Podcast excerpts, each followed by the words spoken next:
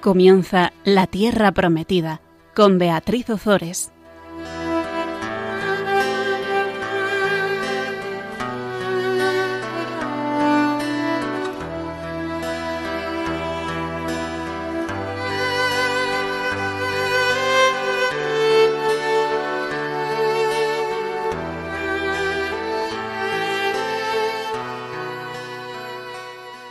Buenas tardes, queridos amigos de Radio María. Aquí estamos un miércoles más en el programa La Tierra Prometida, compartiendo con todos vosotros la palabra de Dios. Buenas tardes, Fabián. Buenas tardes, Bea. Tenemos de nuevo con nosotros a Fabián Melendi, que nos va a estar acompañando y se lo agradecemos de todo corazón. Pues si te parece, vamos a, a rezar y comenzamos. Rey celestial, consolador. Espíritu de la verdad, que estás presente en todas partes y lo llenas todo. Tesoro de todo bien y fuente de vida. Ven y haz de nosotros tu morada. Purifícanos de toda mancha y salva nuestras almas, tú que eres bueno. Pues bien, vamos a recordar un poco lo que vimos en el programa pasado, porque estos programas tenemos un poco de lío con los reyes del norte, los reyes del sur, pero bueno, como todos vosotros tenéis, o me imagino que tendréis una Biblia en vuestras casas, pues también es bueno que, luego le, deis un, un, repaso. Esto es como todo, que una vez que uno se mete, luego no, no está el lío, pero hay que meterse. En el programa pasado veíamos cómo tras la muerte de Eliseo, el autor sagrado continúa ocupándose, como vamos a ver hoy también, de forma paralela de los reyes de Israel y de los reyes de Judá. En el reino del norte, en el reino de Israel, nos quedábamos al final de la dinastía de Jehú. La dinastía de Jehú duró desde el año 842 al 747 antes de Cristo y nos quedábamos ya finalizaba con los reyes Jeroboam II y Zacarías. Y con respecto al reino de Judá, aunque eran inferiores en fuerza, ellos veíamos cómo continúa la línea de la salvación con un descendiente de David.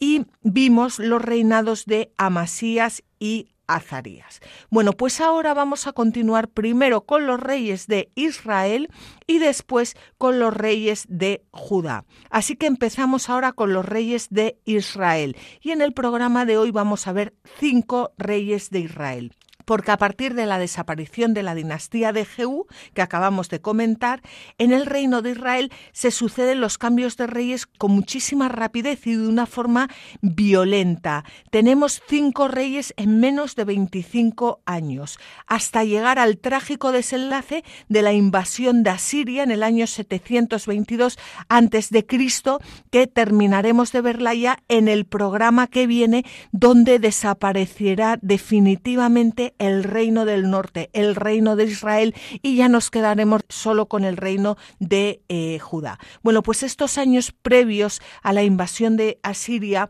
eh, son unos años de violencia, unos años de confusión política y religiosa, y toda esta violencia y esta confusión está denunciada en el libro de Oseas, del profeta Oseas, que no hay que confundirlo con el rey Oseas, del profeta Oseas, y también en el libro del profeta Isaías.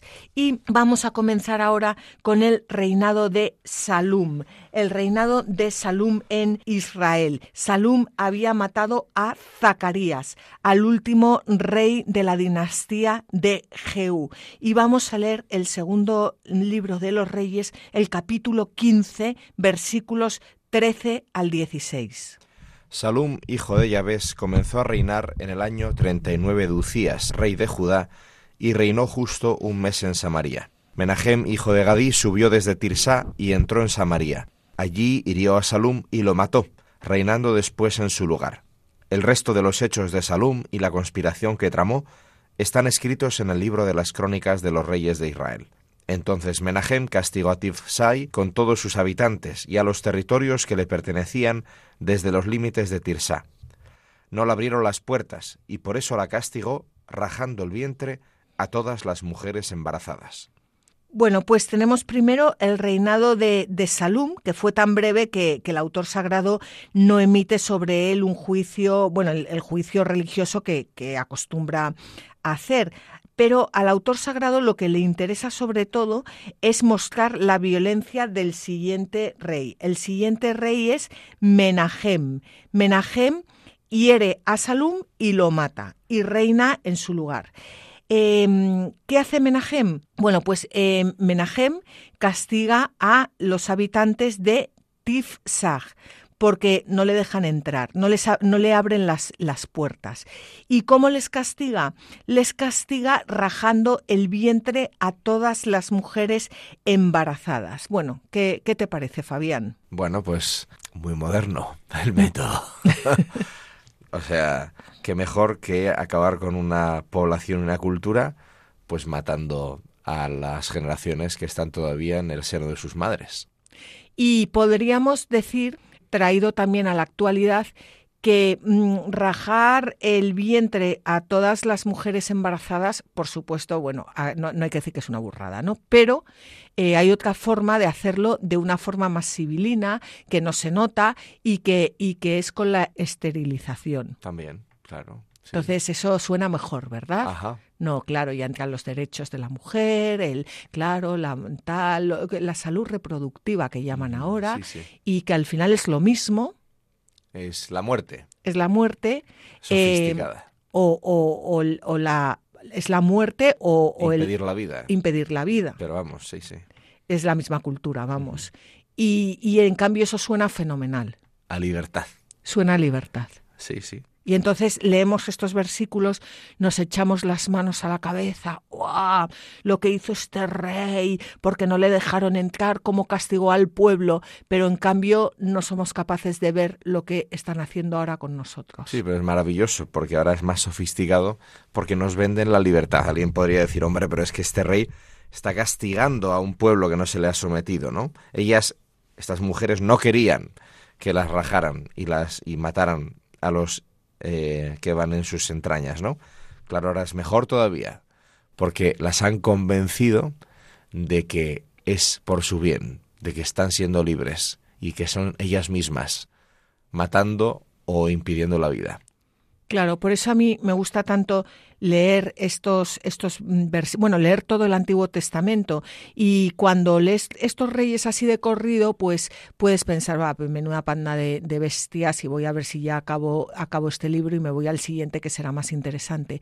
Pero el Antiguo Testamento es ponernos delante de un espejo. O sea, es lo que es el hombre, no es que Dios sea malo, sino es ponernos delante de un espejo y vernos cómo es ver cómo es el hombre, o sea, cómo es el hombre, eh, quiero decir, el hombre sin y la Cristo, mujer sin, sin Cristo. Cristo. Sí, es muy actual. Muy actual.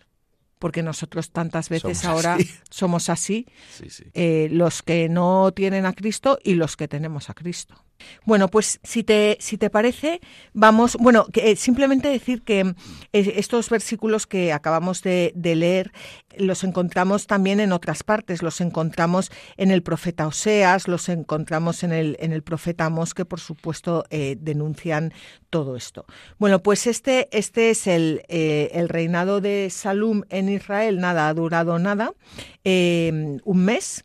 Y ahora viene esta, esta mm, joyita que se llama Menahem, Menahem que va a reinar desde el año 747 hasta el año 737, es decir, 10 años.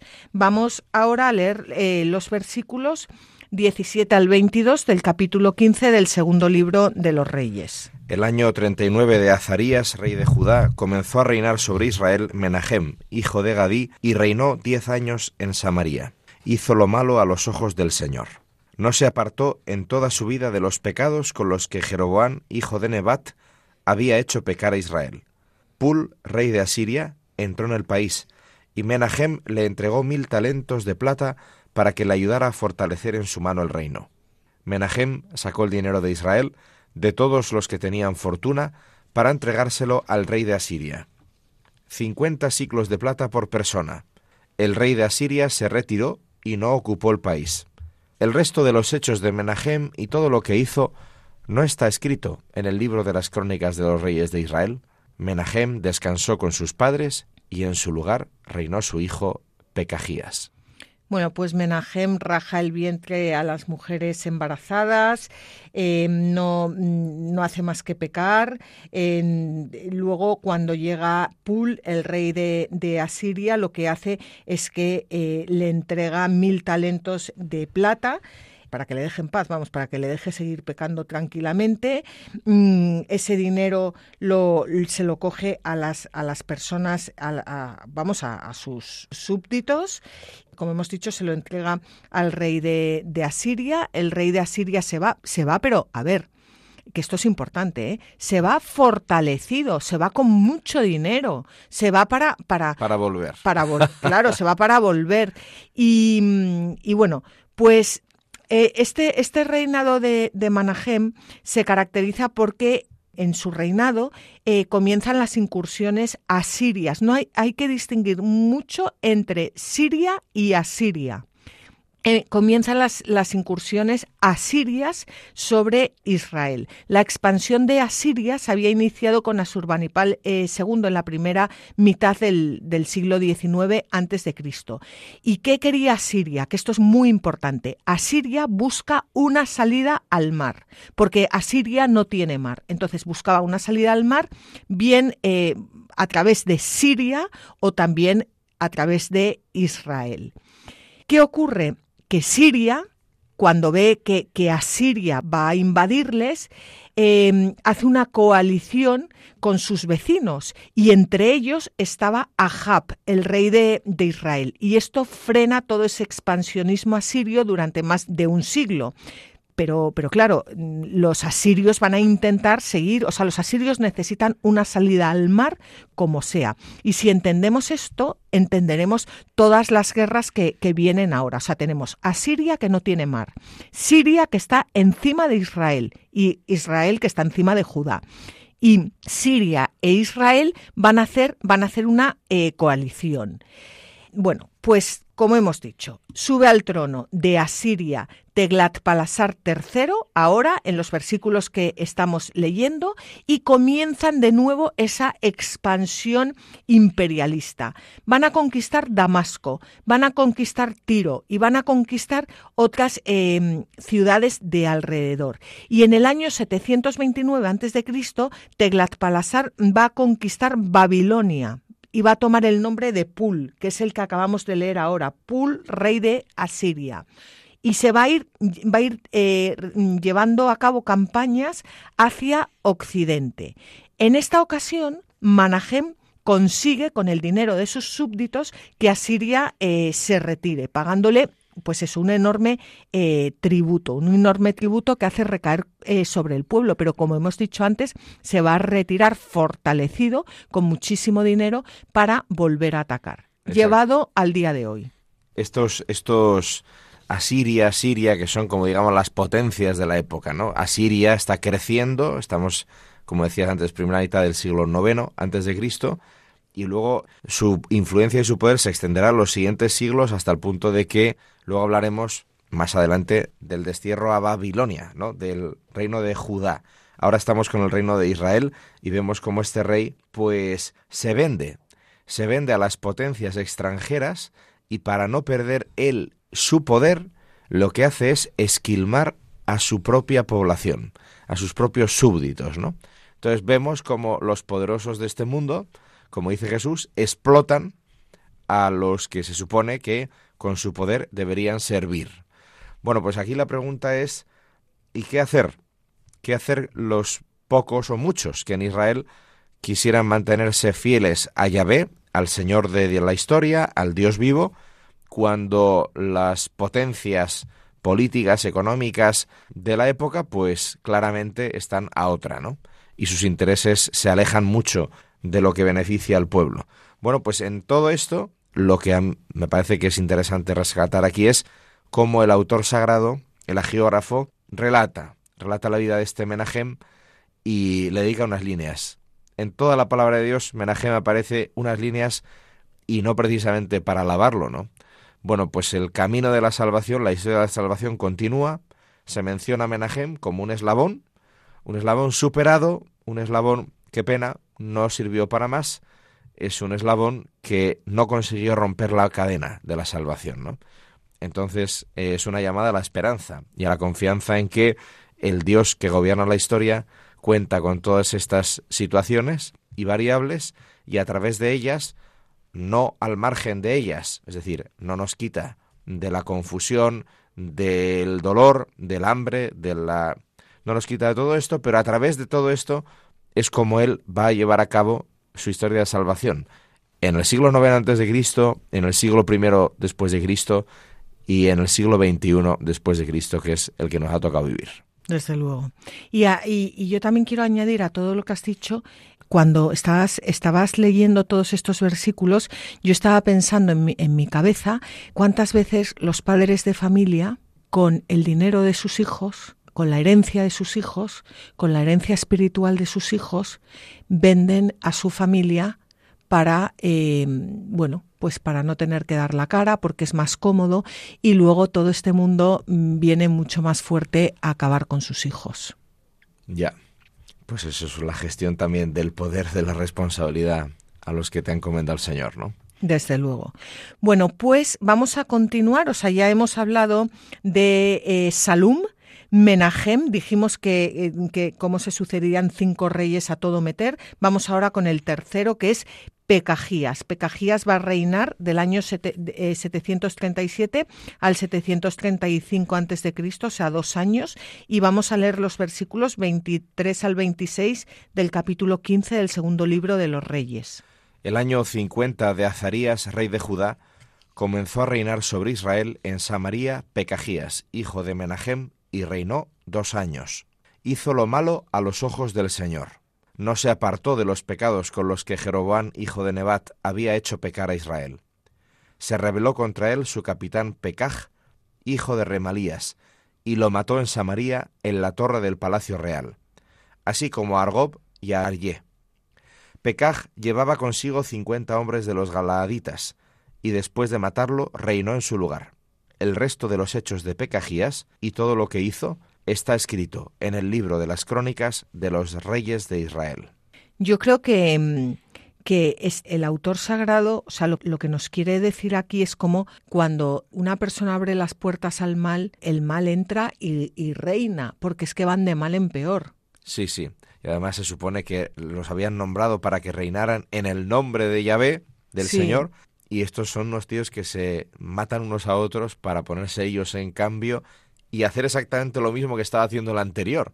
Pero claro, ahora son ellos los que se benefician, ¿no? Entonces ya viene otro ticio que lo mata a él para hacer lo mismo y los intereses del pueblo y la alianza con Yahvé y todo lo demás, vamos, es que ni por asomo. Ni por asomo. Al revés, lo que hacemos hoy en día, que es irnos eh, a ir apartando a Dios ir quitando a Dios de en medio, ir montándonos un Dios que no ni habla, pues eso, como los ídolos, ni oye ni, ni hace nada, para ponerse el hombre en su lugar. Es que es exactamente lo mismo. Es lo mismo. Lo mismo. Bueno, pues este es el tercero. O sea, tenemos a Salum, Menahem, Pecajías, y ahora vamos con esta joyita que es Pecaj, que acaba de cargarse a Pecajías y vamos a, bueno, él va a reinar del año 735 al 732 antes de Cristo y eh, vamos a leer los versículos 27 al 31 del capítulo 15 del segundo libro de los Reyes. El año 52 de Azarías, rey de Judá, comenzó a reinar sobre Israel en Samaria Pecaj, hijo de Remalías, y reinó veinte años. Hizo lo malo a los ojos del Señor. No se apartó de los pecados con los que Jeroboam, hijo de Nebat, había hecho pecar a Israel. En tiempos de Pecaj, rey de Israel, vino Teglat-Palasar, rey de Asiria, y tomó Abel bet Mecá, Yanojá, Kedes, Jasor, Galaad y Galilea, toda la tierra de Neftalí, deportándolos a Asiria. Oseas, hijo de Ela, tramó una conspiración contra Pecaj, hijo de Remalías, lo hirió, lo mató y reinó en su lugar. Era el año veinte de Jotam, hijo de Ucías, el resto de los hechos de Pecaj y todo lo que hizo está escrito en el libro de las crónicas de los reyes de Israel. Bueno, pues este es el reinado de Pecaj eh, y, después ya hemos visto que va a reinar Oseas. Oseas que, matando a Pecaj, claro. Em, con Oseas ya llegará la caída de, de, Samaria, que la veremos en el capítulo siguiente. Pero ahora vamos a ver un poco la actitud de Pekaj. ¿Qué le pasa a Pekaj? Estamos en el reino del, del norte, como hemos dicho, y Pekaj es hostil a el imperio asirio. Y bueno, el caso es que eh, los asirios eh, intervienen de nuevo en el reino de Israel y eh, lo que hacen es invadir todos los territorios eh, fértiles de Israel. Estamos ante la primera deportación. La segunda será la, de, la, definitiva y se acabará el reino de Israel. Pero ya aquí estamos viendo cómo el rey de Asiria entra en Israel y cómo eh, deporta a parte de la, población. Eh, cae una gran parte de, del norte de Israel en poder de, los asirios cae entre esta gran parte la tribu de Neftalí, que es a la que pertenece Tobías. Y bueno, ya, como hemos dicho, la caída de Samaria va a consumarse en el capítulo que viene, en lo, bueno, en el, en el, capítulo, dentro de dos capítulos, en el capítulo 17, pero en el, en el programa siguiente. Ahí veremos ya la caída de Samaria y se acabará el reino del norte. Sí, no sé si tú quieres añadir algo, Fabián. Vamos adelante, simplemente, eh, aunque nos estamos adelantando, primera deportación, segunda deportación. Claro, cuando uno se dedica a intentar salvar los muebles, pues primera deportación, ¿no? Ya te machacan. Pero bueno, tú ahí tienes la, la falsa creencia de que, bueno, a lo mejor se contentan con eso. No, nunca, nunca. O sea, el mal nunca se contenta con migajas ni con parcialidades. El mal entra y cuando tú mmm, empiezas a dejarte ganar, pues arrasa con todo. O sea, es absolutamente destructor. No se conforma con un poquito. Te quiere absolutamente sometido. Totalmente.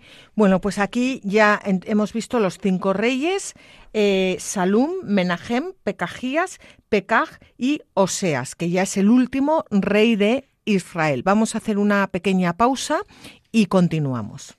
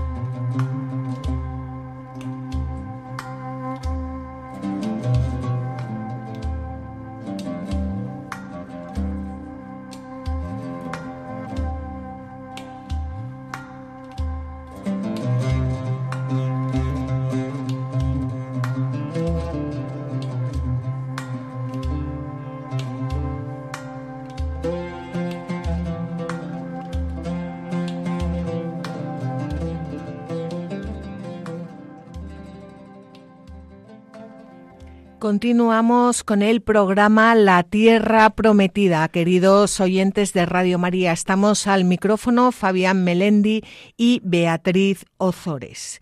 Estábamos comentando en la primera parte cómo llegamos ya al final del reino del norte, al final del reino de Israel. En el programa siguiente ya veremos la caída definitiva del reino del norte, la caída definitiva del, de, de Samaria. Ahora nos vamos al sur, nos vamos al reino del sur, nos vamos a Judá. Y mientras los reyes se suceden estrepitosamente en el reino del norte y, bueno, se matan unos a otros, Judá, mm, bueno, goza de bastante estabilidad política. Vamos a ver dos reyes, dos reyes en Judá, Jotam y Ahaz. Eh, la política de estos, de estos reyes de Judá, aunque bueno, con excepciones, pero en general la política es muy distinta a la que siguen los reyes del, del norte. Los reyes del norte, ¿qué hacen?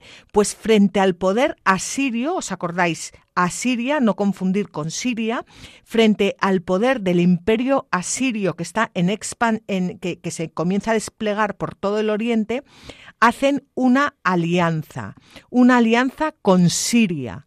Siria para intentar resistir a esta gran potencia. ¿Cuál es la consecuencia de esta alianza? Pues primero cae Damasco y después cae Samaria. En cambio, el rey de Judá, el rey Ahaz, ¿qué hace? Se somete a, Siria. Y aunque, aunque por someterse a Siria sufre el ataque de Israel y de Siria, el resultado es que Jerusalén se salva. No sé si me estoy explicando bien, Fabián, eh, porque me gustaría que esto quedase muy claro. Bueno, es eh, un poco geopolítica, ¿no? O sea, eh, viéndolas venir, Ahaz se somete, es decir, rinde pleitesía, paga, digamos, a Siria, ¿no? Que le deje más o menos en paz. Y entonces, claro, la otra coalición que se está enfrentando más duramente a Siria, que son Siria e Israel, pues también intentan entonces atacarle, ¿no? Porque se convierten, claro, en sus enemigos. O sea, Judá está al sur, Asiria está más al norte, es como un sándwich. Entonces, Siria y, e Israel, pues quieren atacar a Judá porque se les ha vuelto como un enemigo. Pero, bueno, pues no, no sucede. Quizás también porque no hay que descontar, ¿no? Que desde la visión bíblica lo que pasa en la historia también está en las manos de Dios. Entonces, Jerusalén no debía caer en este momento. Bueno, pues así fue. Bueno, y sobre todo que, que llevado esto a un plano espiritual, eh, la Biblia lo que nos dice es cuando pierdes tu confianza en el Señor, cuando dejas de rezar, cuando te unes al mal, ya sea el mal mayor, el mal menor o el mal intermedio, cuando te unes al mal, al final acabas cayendo tú también. Y por mucho que no, no veas un futuro esperanzador, si tú te coges de la mano del Señor, pues el Señor es mi auxilio, el Señor es mi salvación, el Señor me salvará. Pero no vas a salir adelante estés donde estés en tu vida, dándole la mano al mal. Y, ya digo, el mal mayor, el mal mediano o el mal menor, porque el mal menor es, como hemos estado viendo en todos estos programas, es el, el, bebé del mal mayor, luego crece. Entonces, mm, es una cosa que tenemos mucho hoy en día, ¿no? El mal menor, pero luego van pasando los años y te vas dando cuenta que, que el mal menor no existe que es el mal las puertas al mayor, o, claro.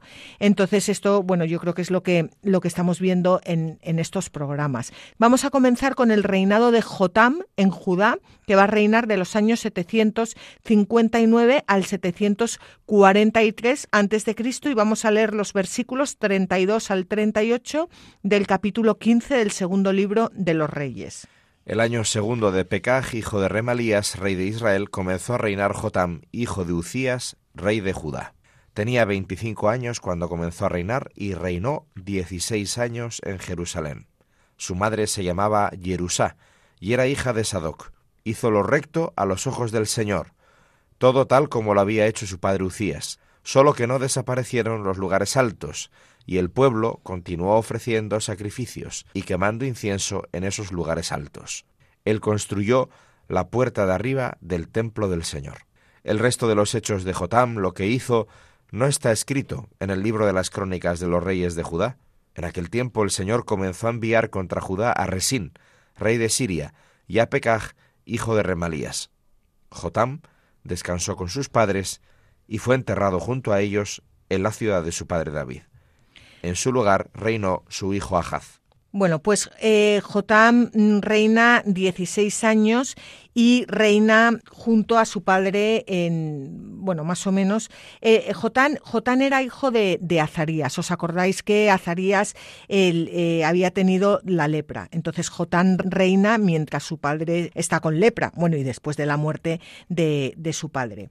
En el libro segundo de las crónicas, en el capítulo 27, versículos 3 al 4, se habla mucho más ampliamente de las construcciones llevadas a cabo por Jotam. Aquí se dice que construyó la puerta de arriba. La puerta de arriba era la puerta que separaba el atrio de los sacerdotes del exterior septentrional. Pero em, Jotán es un rey que se le conoce por todas las construcciones eh, que hizo. Pero aquí el autor va a otra cosa, o sea, no está tan interesado en, meterse en las construcciones de, de, de Jotán.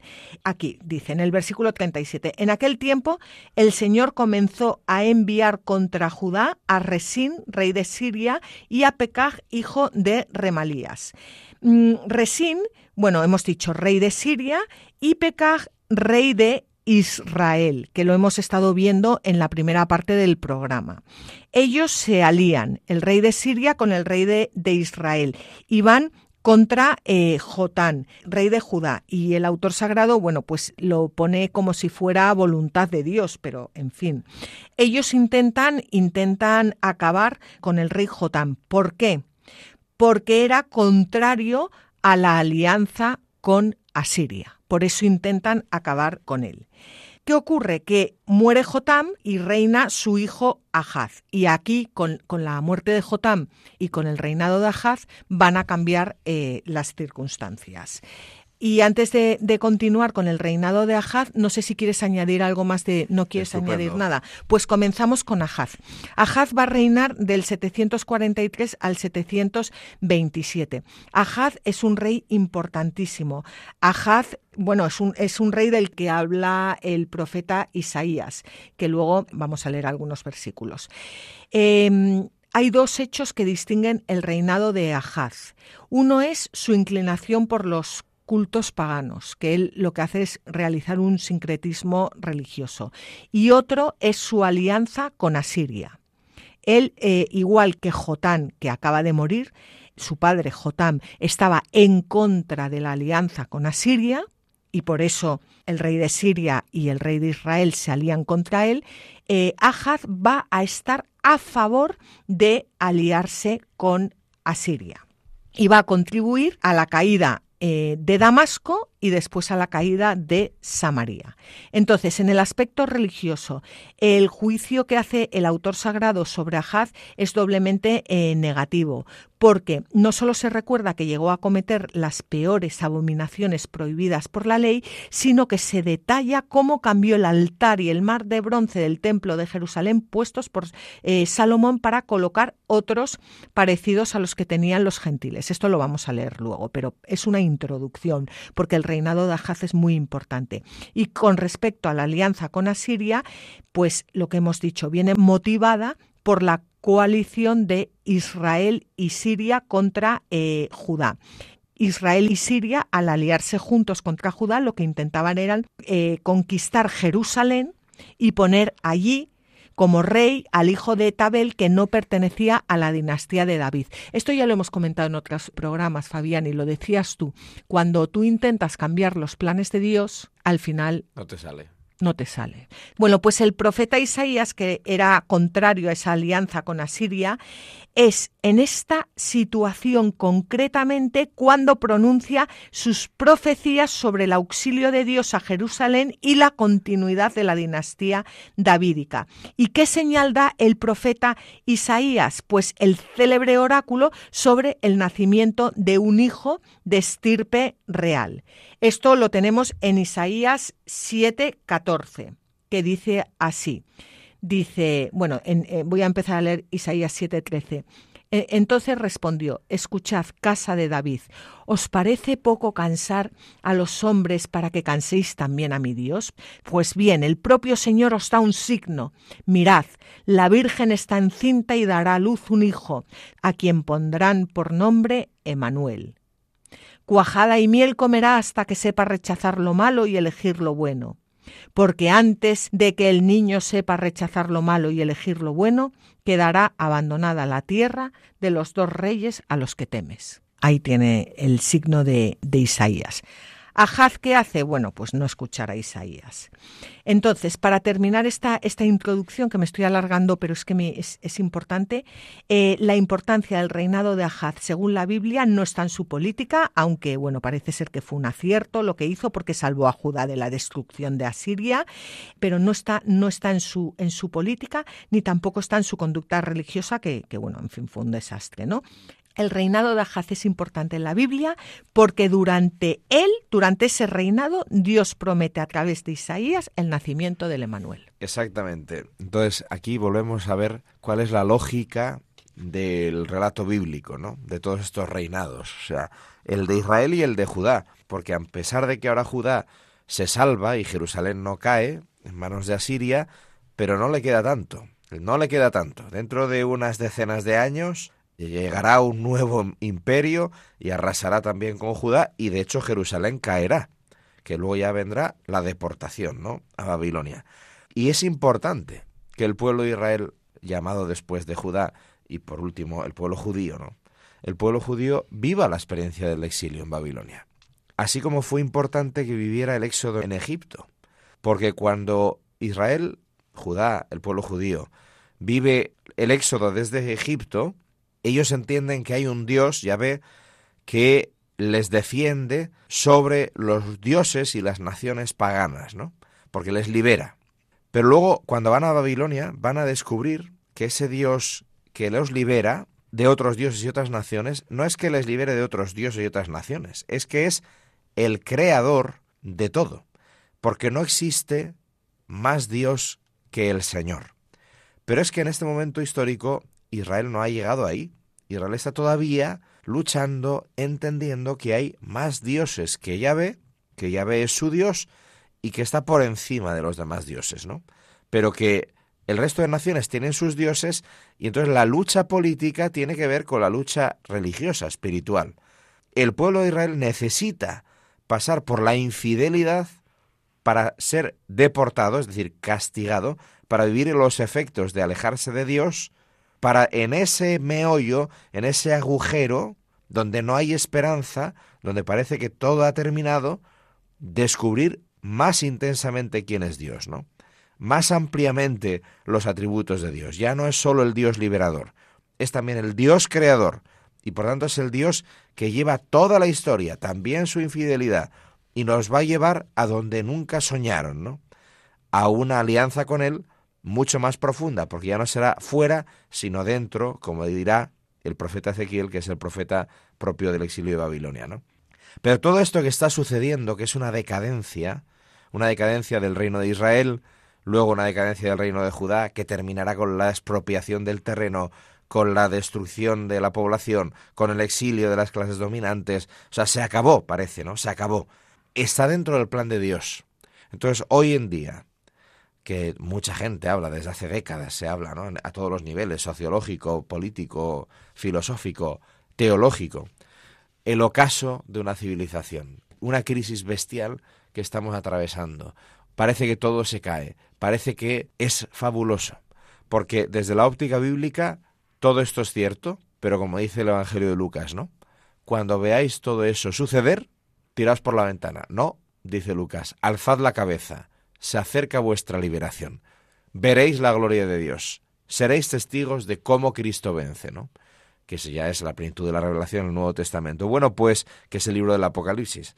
Pues estamos en estas. Entonces es bueno darse cuenta de que la palabra de Dios nos está diciendo lo que nos pasa hoy. Claro que sí.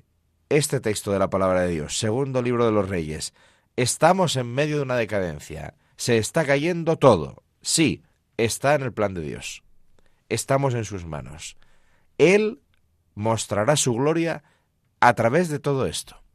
Por tanto, el desánimo, el miedo, la angustia, no vienen de Dios. Fuera con ellas, vienen del mal espíritu, del demonio. Ahora es tiempo de fe, ahora es tiempo de confianza y ahora es tiempo de atravesar el desierto, de atravesar el exilio, de atravesar la decadencia con los ojos puestos en el Señor, que no permite que se caiga ni un solo pelo de nuestra cabeza de más. Entonces, aquí está es la, la palabra de Dios para estos tiempos. Desde luego. Pues vamos a comenzar leyendo los versículos 1 al 4, que comenzamos ya el, capítulo 16 del segundo libro de los Reyes, y vamos a ver qué hizo Ahaz. El año 17 de Pecaj, hijo de Remalías, comenzó a reinar Ahaz, hijo de Jotam, rey de Judá. Tenía Ahaz veinte años cuando comenzó a reinar y reinó dieciséis años en Jerusalén, pero no hizo lo recto a los ojos del Señor su Dios, como lo hizo su padre David. Siguió la conducta de los reyes de Israel, e incluso hizo pasar por el fuego a su hijo, conforme a las abominaciones de los gentiles que el Señor había arrojado de delante de los israelitas. Ofreció sacrificios y quemó incienso en los lugares altos, en las colinas y bajo todos los árboles frondosos. Bueno, pues el rey Ahaz eh, abraza todas las peores prácticas de idolatría, no duda en ofrecer a su propio hijo como sacrificio humano. Hacer pasar a un hijo por el fuego significaba inmolarlo al dios Moloch, que era el ídolo de los amonitas. Por regla general lo que se hacía era que se mataba al niño antes de quemarlo. Y los talmudistas hablan de una estatua ardiente en cuyos brazos se colocaban vivos los niños. La estatua se levantaba en el valle de los hijos de Inom, que es el valle que limita a Jerusalén por el sudeste. Y el valle al que más tarde eh, los judíos le cambian el nombre por Geena, que es el nombre del infierno en, en los libros del Nuevo Testamento. Bueno, en Jeremías 19.5 Dios manifiesta su indignación contra todas estas monstruosidades y además cometidas bajo un pretexto piadoso esto que estás diciendo, por entendernos que es interesante para entender luego lo del infierno que acabas de decir. O sea, esta, este rito, hacer pasar por el fuego a su hijo, es decir, lo mataba, lo sacrificaba a un dios extranjero. Eh, esto es una práctica, por otra parte, frecuente en el satanismo. Hablo de hoy en día. O sea, esto de matar niños y ofrecérselos a Satanás es una práctica que aún existe, ¿no? Y todos los pueblos, por ejemplo, los indoamericanos, etcétera, ¿no? Pues claro, ofrecían también niños en sacrificio a los dioses. Es una práctica y cuando llegan a los españoles se quedan horrorizados, ¿no? Pero bueno, es una cosa constante en muchas culturas, incluso aquí lo vemos recogido en la Biblia, ¿no? O sea, a Satanás le gusta la sangre de los hijos de los hombres. Le gusta mm, que los hombres maten a sus hijos. Es exactamente lo contrario a lo que hace Dios. Dios entrega a su hijo a la muerte para que el hombre viva. Satanás exige la muerte de los hijos de los hombres para su gloria, ¿no? La gloria de Satanás, claro, vendida como darle poder al hombre. Entonces, esto, que lo llegan a hacer los gobernantes de Israel, el rey de Israel, mata a su hijo y se lo ofrece a este Dios, ¿no? Entonces, bueno, vemos que la decadencia llega al extremo de que este rey Ahaz ya no solo permite que haya, como decíamos en los demás reyes anteriores, ¿no? Permite que hubiera templo en los lugares altos, ofreciendo sacrificios a los dioses paganos, a los vales. No, no. Es que el rey Ahaz no solo hace pasar por el fuego a su hijo, rindiendo pleitesía a aquel dios extranjero, que en el fondo es Satanás, porque solo hay un dios verdadero, que es el dios revelado en Cristo, ¿no? Sino que además ofrece sacrificios y quema incienso en los lugares altos, este rey de Ahaz, este rey Ahaz, no permite que la población ofrezca sacrificios y queme incienso en los lugares altos. No, no. Él mismo ofreció sacrificios y quemó incienso en los lugares altos, en las colinas y bajo todos los árboles frondosos. Digo esto porque no es solo los, los, lugares altos, también las colinas y los lugares con árboles frondosos. Digo esto porque aquí, por ejemplo, en España, vemos, vas al Palacio Real, en Madrid, ¿Cuál es el punto más alto de toda la construcción? Es la cúpula de qué? De la capilla real, donde está la, cruz arriba del todo, que debajo está el Espíritu Santo cuando entras en la capilla real, ¿no? Muy bien. Entonces es el punto más alto. Está construido como diciendo el poder del, del Estado, del poder de la nación, depende de Dios, del Dios verdadero, el Dios de Cristo, ¿no? Pero claro, cuando toda la política del país se está convirtiendo en un oponerse a el plan de Dios, pues estamos llegando a esto. Estamos llegando a lo que nos relata la Biblia. ¿Y qué nos relata la Biblia? Nos relata el exterminio del pueblo judío, porque es vencido por las potencias extranjeras. Es decir, parece que se vende al diablo. Bueno, pues eh, estamos, o sea, la palabra de Dios es viva y eficaz y nos muestra lo que nos pasa ahora, ¿no? Entonces yo la lucidez de verlo es siempre buena.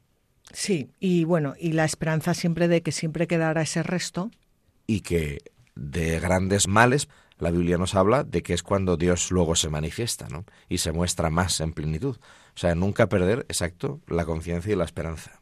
Efectivamente pues nada, nada tan actual como el Antiguo Testamento. Vamos a continuar con los versículos 5 al 9 del capítulo 16 del segundo libro de los Reyes. Por entonces subieron Resín, rey de Siria, y Pecaj, hijo de Remalías, rey de Israel, a hacer la guerra a Jerusalén. Rodearon a Haz, pero no pudieron vencerle. En aquel tiempo Resín, rey de Siria, restituyó Elat a Siria, y arrojó a los judíos de Elat los sirios entraron en Elat y se asentaron allí hasta el día de hoy. Ahaz envió mensajeros a Teglat Palasar, rey de Asiria, diciéndole, Yo soy hijo y siervo tuyo. Sube y líbrame de la mano del rey de Siria y de la mano del rey de Israel, que se han alzado contra mí. Ahaz tomó la plata y el oro que había en el templo del Señor y en los tesoros del palacio real, y lo envió como regalo al rey de Asiria. El rey de Asiria le escuchó, subió a Damasco y la destruyó, llevando a sus habitantes cautivos a Kir e hizo matar a Resín. Bueno, pues eh, lo que hace es que se alía con el rey de Asiria. Em, el rey de Asiria acaba con Damasco y ahora a continuación vamos a ver cómo, em, eh, eh, bueno, que va a acabar también con, Samaria. Eh, a mí lo que me extraña de aquí es que dice, Ahaz tomó la plata y el oro que había en el templo del Señor. Es que nunca sacaba la plata y el oro ah. del templo del Señor, porque con todo lo que le han saqueado, ahí sigue habiendo plata y oro. Pero, en fin, bueno, pues él, él se alía, se alía con el eh, rey de Asiria. Ahora muere el rey de Siria y ya veremos lo que pasa a continuación. Y aquí encajan, eh, aquí encaja eh, el capítulo 7 de Isaías, eh, donde se revela al perverso Acaz, a este perverso rey, el misterio de la maternidad virginal de la, de la madre del Mesías. Pero como estamos llegando al final del programa, vamos a continuar leyendo los versículos 1 y 20, que es muy importante que terminemos con ellos. Después el rey Ahaz fue a Damasco al encuentro de Teglat-Palasar, rey de Asiria, y cuando vio el altar que había en Damasco, el rey Ahaz envió una imagen del altar al sacerdote Urías y todas las instrucciones para su construcción. El sacerdote Urías construyó el altar, exactamente como había mandado el rey Ahaz desde Damasco. Así lo hizo el sacerdote Urías antes del regreso de Damasco del rey Ahaz. Cuando el rey llegó de Damasco, vio el altar, se acercó a él y subió quemó sus holocaustos y ofreció sus sacrificios, derramó sus libaciones y roció la sangre de sus sacrificios pacíficos sobre el altar. El altar de bronce que estaba frente al Señor lo desplazó de delante del templo, del punto entre el altar y el templo del Señor, hacia un lado del nuevo altar, al norte. Luego el rey Ahaz dio órdenes al sacerdote Urias, diciendo, Quema sobre el altar grande el holocausto matutino y la ofrenda vespertina, el holocausto del rey, su ofrenda, el holocausto de todo el pueblo llano, sus ofrendas y libaciones. Derramarás sobre él toda la sangre del holocausto y toda la sangre del sacrificio. En cuanto al altar de bronce, tendré que deliberar. Bueno, voy a cortarte un momento, eh, Fabián. Este, el rey Ahaz se va a Damasco y no, no solo se alía con el rey de Asiria, sino que eh, bueno, prostituye a su sacerdote, vamos, le hace al sacerdote Urias eh, levantar un templo, quitar todas aquellas cosas con las, del templo con las que se daba culto a Dios, eh, construir un templo a los ídolos. O sea, no solo le basta aliarse con Asiria, sino mm, que para ganar la guerra, sino que se alía en todos, en todos los sentidos, prostituyéndose, es prostituyendo su religión y prostituyendo a su pueblo y a sus, a sus sacerdotes. Sí, llama la atención, perdona, sí. a, la, hora del cambio del lugar del altar dentro del templo, ¿no?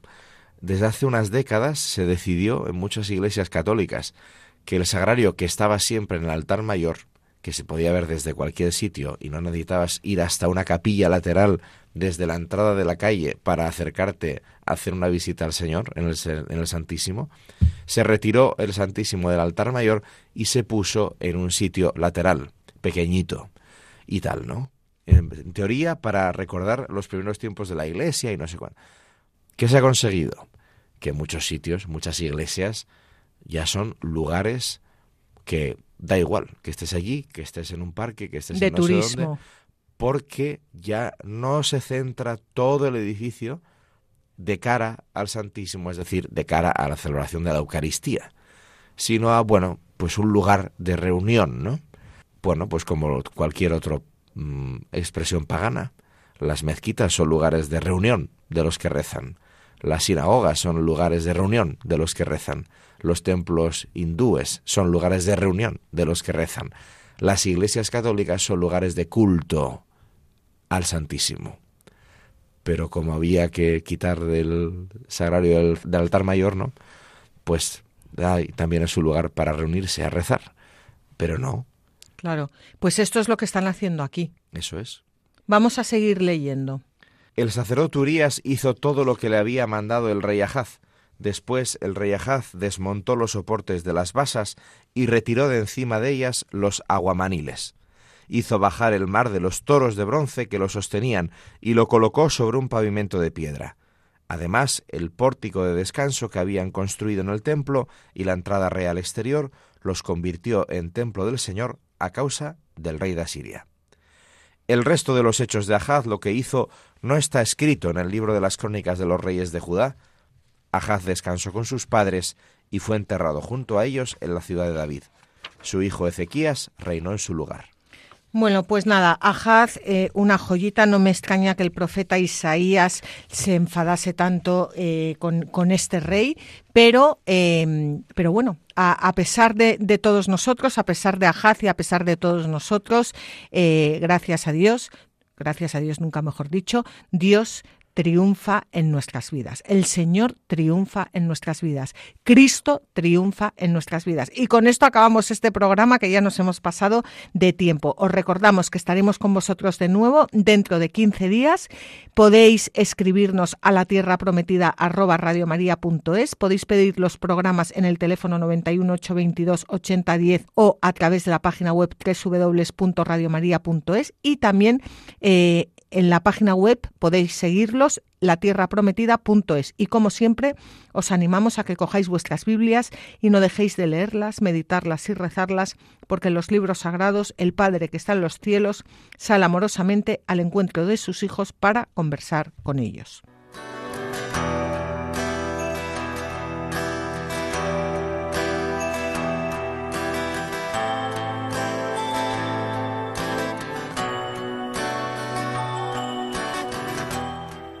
Así concluye La Tierra Prometida con Beatriz Ozores.